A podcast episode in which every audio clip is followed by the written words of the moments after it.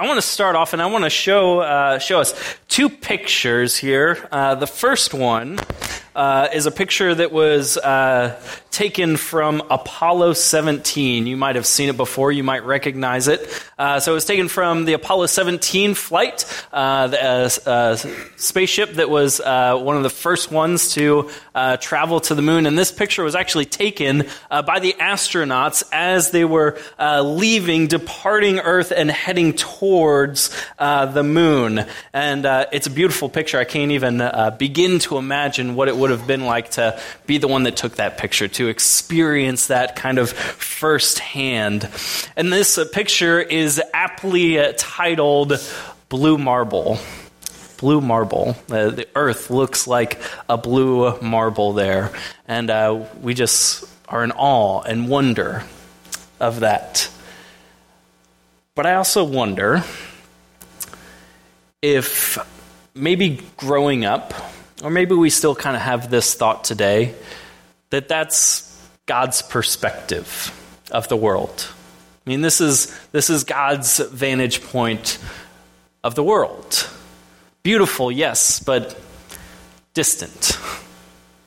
And maybe sometimes it seems like heading in the opposite direction, away from, looking down at. And so here's the second picture that I want to show you. This is taken um, outside of a church in the heart of uh, downtown London. And it's a statue that's called the Christ Child. It's just this giant stone slab that sit out, sits outside the church of uh, St. Martin in the field. And. Um, inside of that, you can kind of see it there. We have another picture. Inside of that statue, there's this uh, really lifelike um, carving of baby Jesus.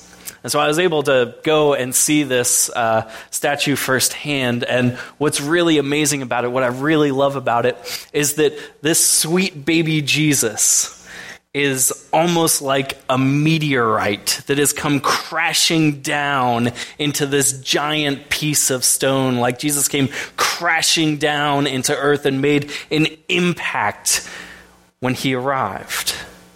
And carved around the side of the statue are the words, uh, opening words from the Gospel of John that says, In the beginning was the Word and the Word was with God, and the Word was God. That's how one of the earliest storytellers began the story of Jesus. What a strange way to speak of a baby. The Word became flesh and made his dwelling among us and we have seen his glory of the one and only Son who came from the Father, full of grace and full of truth. Every great story has a great beginning, but the story of, of Jesus didn't just begin when John started writing about Jesus. The story of Jesus began long before that, and what John is trying to do when he speaks of Jesus as the Word is he's trying to clue us in. He's trying to draw us back to the very beginning of it all. That when you first open the words of Scripture, the first words that hit you are in the beginning, God. But in Genesis 1, the first five verses go this way. In the beginning, God created the heavens and the earth. And now the earth was formless and empty, and darkness was over the surface of the deep. And the Spirit of God was hovering over the waters, and God said, Let there be light. And there was light. And God saw that the light was good, and He separated the light from the darkness, and God called the light day and the darkness he called night, and there was evening, and there was morning the first day. And those first five verses sound an awful lot like the first five verses that the storyteller John begins his story of Jesus with. As he says, In the beginning was the Word, And the Word was with God, and the Word was God. He was with God in the beginning, and through him all things were made. Without him nothing was made that has been made. In him was life, and that life was the light of all mankind. The light shines in the darkness, and the darkness has not overcome it. So here's the point that John is trying to make. He's saying that, that this Jesus is the same God who created the heavens and the earth. And now this cosmic creator God has now become part of creation.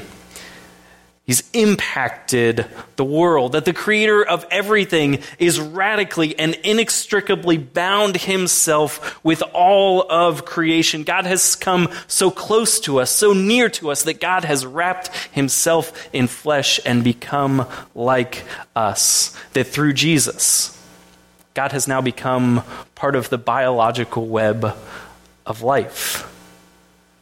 And God's perspective has changed. It's no longer a distant blue marble point of view from above, but it's now a view from within, nestled inside the cracks and the crevices of this world, cradled in the world that God created. Through Jesus, God is not distant. God is not distant. God is here, and that God's name is now Emmanuel, God with us. God's perspective has changed, now seeing the world through humans' eyes. Yet God's intention has always remained the same.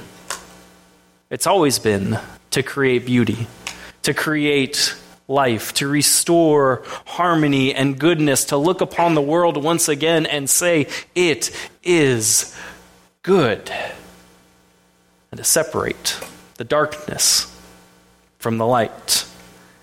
And here's what just really kind of blows my mind uh, about all of this. That the very first action that God takes is to separate darkness from light. Because without light, there is no life.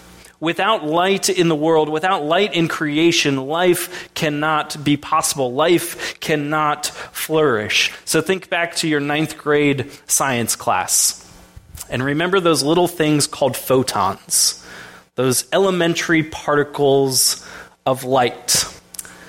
Well, did you know that there is no place in all of creation where a single photon does not exist? There is no place in all of creation where the possibility for life and light is not there. That even the smallest particle, even the smallest amount of light can be present anywhere, can be found anywhere, even in the darkest places of this world, there is a glimmer of light. And so now, theologically speaking, with a bit of science background now, Theologically speaking, Jesus, we say, is the light. The light who has come into this world to make to make for the possibility of life to flourish once again. That through Jesus, God has said once again, let there be light. Let there be light so that life may flourish. I don't think that it's any coincidence that the birth of Jesus was announced with a light in the sky a star that was bursting forth through the dark backdrop to say to all of creation, there is a light. There is a light that is coming again, and the darkness and the light will be separated. That Jesus cares enough about this world to save it to enter into it, to enter into life with it, to watch the sun rise and feel the sun on his skin, to breathe the same air that we breathe, to eat the food of the ground, to share a meal with us. And so we as Christians, we can no longer look at the world from that sort of distant point of view. And to think that it really doesn't matter to God. Here's how Oscar Romero. He's a martyred bishop of El Salvador. He said this He said, Some want to keep a, keep a gospel so disembodied that it doesn't get involved in all the world it must save. But Christ is now in history. Christ is in the womb of the people. Christ is now bringing about the new heavens and the new earth. You see, the Christmas story the story of God coming to us in Jesus, that Christmas story forces us to see that the light has taken on a body, that the Word has become flesh to dwell among us. Christ came not only to save our souls, but to save our very lives and to save and restore this world and to set in motion a new creation, a new beginning. And so today starts a new season in the life of the church. It's called Advent, and it actually starts a new year in the church's calendar. The church doesn't want to do things the way that the rest of the world does. So today is actually kind of New Year's Day in the church. Um, it's the first Sunday of Advent, and Advent is really just a churchy way of saying coming or awaiting, awaiting the arrival of an important person or event. And it's four weeks that we set apart for the rest of the year where we wait, where we prepare. We prepare our hearts, we prepare our world for the coming of Christ again. And so here's what this waiting looks like. Paul, one of the uh, later followers of Jesus, put it this way this feeling of waiting. This comes from Romans 8, where he says, For the creation waits in eager expectation for the children of God, that's you and me, to be revealed, to be shown off. For the creation was subject to frustration, but not by its own choice, but by the will of the one who subjected it, in hope that the creation itself will be liberated from its bondage to decay and brought into the freedom and glory of the children of God. Because we know that the whole creation has been groaning, as in the pains of childbirth, right up to this present time. Paul says it's like a woman in labor. That there's this waiting, there's this expectation, there's this groaning, there's this pain, and yet there's also this hope that new life will come. That all of creation, Paul says, is groaning and it's decaying as it waits for the children of God, you and me, to be revealed, to be shown off, to get to work, preparing the world. And so, what does it mean to prepare the world for Christ coming? I mean, what, what are we to do in this meantime? What are we to do in this season of Advent, the season of, of waiting? Well, we hope. We hope. We hope for the renewal of creation. We hope for that time when things will finally realize that God's home is now among us. And I know it sounds sort of like a churchy answer to say, well, just hope. You know, sit on your hands and wait around and hope that things will be different one day. But there's a difference between a wish and a hope. And we often get the two confused. A wish is something that you do on your birthday when you blow out a candle. Literally, you blow out the light. A wish is something that you let go of, that you put out there and then you just let go of it and you say, Yep, there it goes. But a hope, a hope is something a little bit deeper. A hope, a hope is a deep longing that brings the birth of faithful action. Uh, a hope is, is something that, that you not let go of, but it's something that you hold on to. A hope is something that even holds on to you. Hope is not idle, but hope is the inertia that pushes us forward into faithful action. Here's how Donald Miller uh, talked about hope. He said, Hope is light shining back from the future, and it marks the path we have to walk on. You see, hope and wishing diverge from each other in the moment that we decide to take that first step into faithful action. It's not let go of what we long for, but to cling to it and to pursue it. And so, I'm not sure if you knew this about me or not. I'm not just the pastor at First United Methodist Church of Dunedin. I'm actually a pastor of a 7.3 or so billion member congregation. They just don't know about me yet. but most of them also don't know about Jesus. And yet, more and more of them, unfortunately, are quoting him. And I say unfortunately for this reason. That the reason why more and more people are quoting Jesus is because they are quoting some of the final words that he said from the cross as he hung there in agony and cried out, I thirst. Those two words, that quote, is being remarked more and more every day. It's estimated that about 1.1 million people, sorry, billion people, do not have access to clean or safe drinking water. And it's clear that where there is uh, not access to clean or safe drinking water, that more children die. That there is more disease, there is more sickness. And that where there is access to clean and safe drinking water, more children live. And life can flourish. And the really scary thing is that we are using water faster than it can be replenished. And so, being good stewards of God's creation means that we're sharing joy with all the world. When we take responsibility for our own actions, for our own stewardship, and especially when we have an eye for the world that's not far off and distant but one that's here. And we have eyes for the most vulnerable that we share this earth, earth with, the poor among us. And so we can't just wish for these problems to go away. We need a hope, an active, a daring hope, a hope that is not optional. So Pope Francis, he wrote this.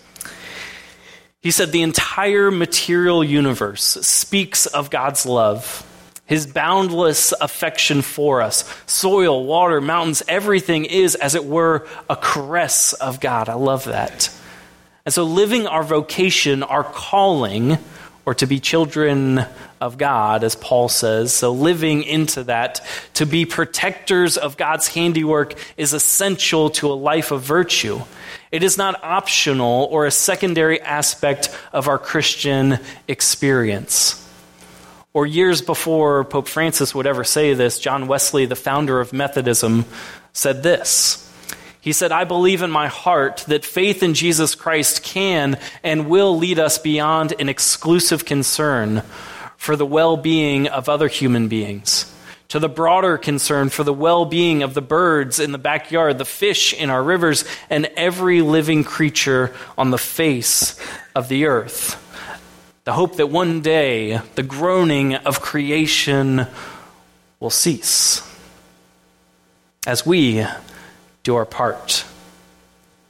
And so you've probably heard the Christmas hymn, Joy to the World, before. It's a pretty familiar one.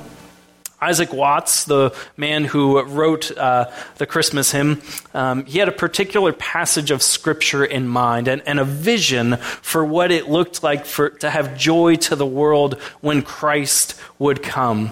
When he wrote those words, Joy to the world, the Lord is come. Let earth receive her King, let every heart prepare him room, and heaven and nature sing while fields and floods, rocks, hills, and plains repeat the sounding joy. And those words are almost taken directly out of Isaiah 35. You see, the prophet Isaiah had this, this hope, this vision for when God would return and restore the earth, restore the people, that all things, all things in all of creation would shout with joy. And so Isaiah 35 says this it says, The desert and the parched land will be glad The wilderness will rejoice and blossom. Like the crocus, it will burst into bloom. It will rejoice greatly and shout for joy. The glory of Lebanon will be given to it, the splendor of Carmel and Sharon. They will see the glory of the Lord, the splendor of our God. And so strengthen feeble hands. Steady the knees that give way. Say to those with fearful hearts, Be strong and do not fear. Your God will come. He will come with vengeance, with divine retribution. He will come to save you. Then will the eyes of the blind be opened and the ears of the deaf unstopped. Then the lame will leap like a deer, and the mute tongue will shout for joy. Water will gush forth in the wilderness, and streams in the desert. The burning sand will become a pool, the thirsty ground, bubbling springs. In the hunts where jackals once lay, grass and reeds and papyrus will grow, and a highway will be there, and it will be called the way of holiness. It will be for those who walk on that way. That's what joy looks like.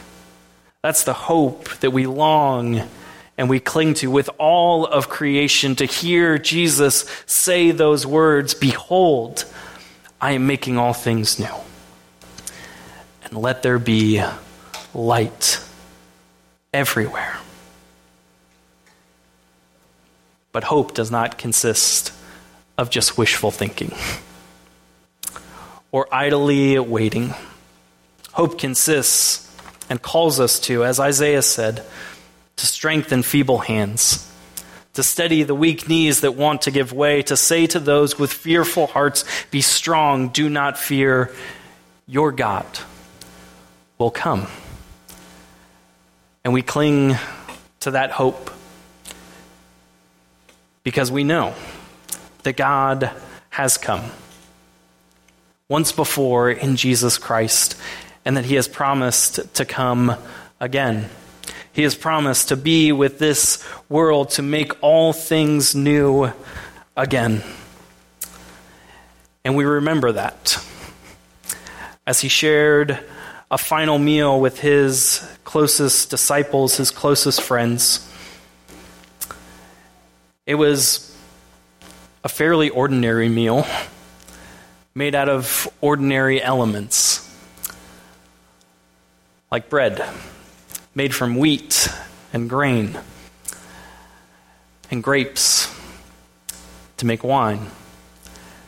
And yet, God took this ordinary, everyday, earthly thing, these earthly elements, and transformed it and made something beautiful out of it. That when He took the bread, he gave thanks to God and he blessed it and he broke it and he said, This is actually my body, which is broken for you. Take and eat and do this in remembrance of me. And then, when they had finished eating, Jesus took the cup and he gave thanks to you, O God, and he blessed it. And he gave it to his disciples and said, Take and drink from this, all of you, for this is my blood of the new covenant poured out for you and for many, for all who thirst. Drink of it as often as you do, in remembrance of me. Will you pray with me?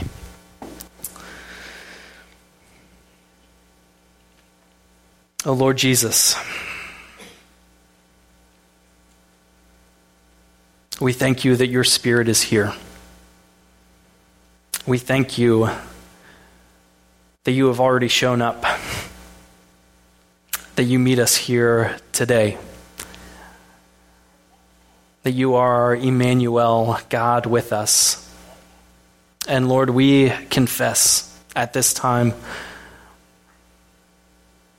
that there are often many moments where we want to try to distance ourselves from you distance ourselves from one another, distance ourselves from this world and this creation. Yet, God, call us back. Call us back to one another. Call us back to this world. Call us back to you because here we will find you. And so we ask that you would pour out your Holy Spirit on us gathered here that you would pour out your Spirit on these gifts of bread and the cup, or that they would be for us your body and your blood, broken and poured out for us, so that we can be for this world broken and poured out for it, redeemed, called your children, called your body, so that we can share grace with the world. Pray all of this in Christ's holy name. Amen.